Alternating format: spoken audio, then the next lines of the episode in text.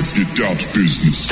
Dengarkan Bisnes Muda-Mudi bersama Fazlan Tashrik, pengasas Jaha666.KL, sebuah perniagaan pakaian dan aksesori. Hai semua, nama saya Muhammad Fazlan Tashrik, lebih dikenali sebagai Tashrik. Saya berusia 21 tahun dan saya berasal dari Ampang, Kuala Lumpur. Saya merupakan bekas pelajar UiTM Cawangan Kampus Remban 3 uh, dalam bidang diploma pentadbiran awam dan buat masa ni saya menunggu keputusan untuk menyambung pelajaran ke tahap sarjana muda dalam bidang sains pentadbiran dan saya juga merupakan founder kepada jenama pakaian di Malaysia iaitu jahan666.kl yang bertapak di Ampang, Kuala Lumpur. Saya menceburi bidang streetwear clothing brand ni dari 2018 dan waktu tu saya rilis satu produk lepas tu saya decide untuk saya berehat berehat untuk saya belajar. Belajar lagi banyak buat research lagi dalam untuk saya asah skill saya yang ada. Kemudian September 2019 baru saya rebranding balik. Sebab saya pilih bidang ni sebabnya semuanya bermula 2016 waktu tu saya masih lagi seorang pelajar sekolah menengah dan saya pergi ke satu festival tempatan festival atau dikenali sebagai TF dan saya tengok banyak clothing brand yang menarik. Tapi as a student saya tak mampu nak beli barang-barang yang ada. So dari situ saya dah decide dalam diri saya yang one day saya nak buat clothing brand khas untuk pelajar-pelajar khas untuk uh, golongan-golongan muda yang tak mampu untuk beli clothing brand.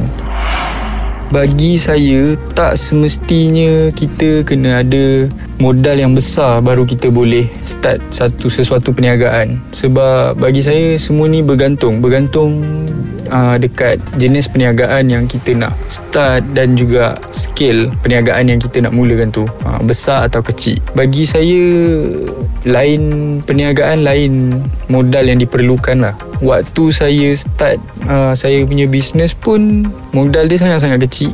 Uh, anggaran dia dalam 500 lebih dua produk termasuk dengan kos uh, Instagram punya promotion untuk 7 hari tiga patah perkataan yang boleh menggambarkan diri saya. Saya rasa yang pertama hustler. Saya rasa saya seorang yang hustler because saya dah bekerja lebih dari tiga company pakaian. Uh, waktu saya belajar lah and at the same time saya jual makanan saya jual lukisan. Lepas tu saya pernah ambil job kelendan lori mengikut hari. Uh, semua tu waktu saya belajar. So saya rasa saya hustler saya believer saya percaya yang tak ada benda yang mustahil because uh, impossible is just a limitation in our mind. Dan yang ketiga adalah filopath saya suka belajar banyak benda terutamanya seni sebab saya memang dari kecil saya didedahkan dengan seni.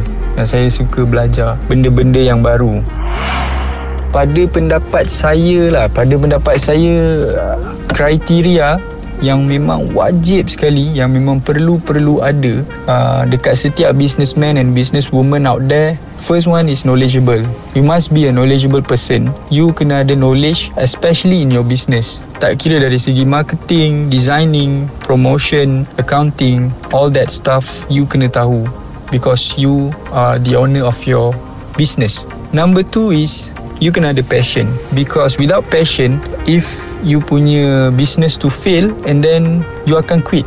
Tapi dengan passion ada yang ada yang ada orang yang ada passion tapi dia quit. But tak mudah lah. Tak mudah untuk dia quit. Kalau bisnes yang dia buat tu memang dia punya passion. Walau macam mana pun dia mesti akan teruskan. And yang ketiga yang paling penting adalah humble. You kena humble. Even though that your brand your business is getting to global dah besar you kena humble lah because orang yang support you sampai you berjaya so you tak boleh untuk you know you kena humble lah.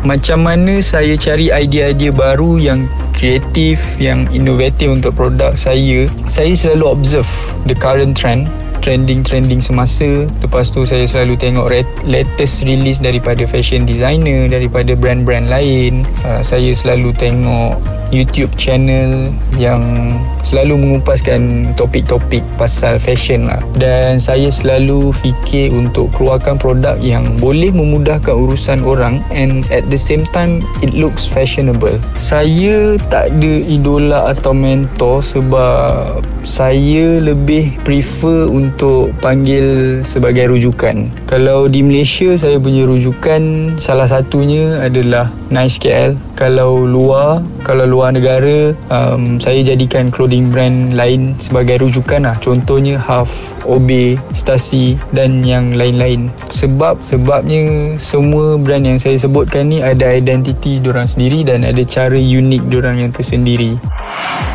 pada pendapat saya tak semestinya kita kena ada minat dalam bidang tu baru kita mulakan bisnes dalam bidang tu. Sebab apa yang saya nampak ada orang yang memulakan bisnes bukan sebab minat tapi sebab nak cari duit nak buat extra income nak buat duit pocket contohnya orang yang memulakan perniagaan mengikut trend contohnya uh, dropship agent contohnya memulakan perniagaan mengikut trend semasa contohnya dulu masa first PKP ramai orang jual dalgona coffee. Dan saya yakin yang orang bukan buat sebab minat tapi orang buat untuk cari extra income. Dan bagi saya kalau kita start business tu kerana minat it is an advantage lah untuk kita. Sebab macam saya cakap tadi when we have passion then uh, most likely kita tak akan mudah mengalah. Sebab benda tu dah sebati dengan diri kita sendiri. Walau macam mana susah pun kita akan cari jalan sebab that is our passion Sepanjang 2 tahun saya dalam bidang ni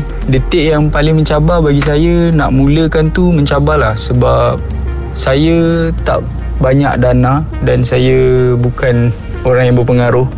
Jadi agak susah untuk saya mulakan bisnes saya Dan yang susah adalah untuk jadikan brand saya ni diterima oleh masyarakat tanpa kira umur, jantina dan agama apa semua. Sebab waktu saya launch saya punya brand saya dapat banyak sangat mesej-mesej yang negatif tanggapan yang salah tentang nama brand saya dan juga konsep brand saya. Dan detik yang membanggakan bila ada pihak-pihak luar yang cuba ajak untuk bekerja sama dan juga bila saya tengok orang-orang mula pakai brand saya terutamanya pelajar-pelajar sekolah mula kumpul duit beli brand saya. Saya rasa apa yang saya cuba impikan dari dulu niat saya nak buat perniagaan ni tercapai lah perancangan bisnes saya buat masa ni saya tengah bekerjasama dengan producer and also artis untuk keluarkan dua atau tiga lagu insyaAllah dalam tahun ni dan juga tahun depan. Lepas tu saya akan cuba untuk keluarkan setiap satu bulan satu produk sampai ke Disember tahun ni.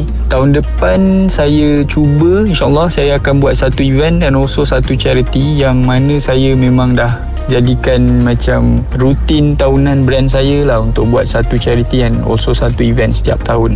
Dan plan untuk memastikan bisnes saya berkembang dalam 5 tahun yang akan datang in general bagi saya every month saya kena ada planning. Mungkin bagi orang lain dia orang tekankan long term punya planning. Tapi apa yang saya rasa yang memainkan peranan adalah short term punya planning. So every month you must have a new plan. Or lagi bagus you every year you dah buat setiap bulan punya plan. So saya dah ada plan saya yang saya tak boleh nak bagi tahu dengan details. Tapi insyaallah plan-plan yang saya buat ni akan membantu bisnes saya untuk berkembang dalam masa 5 tahun insyaallah.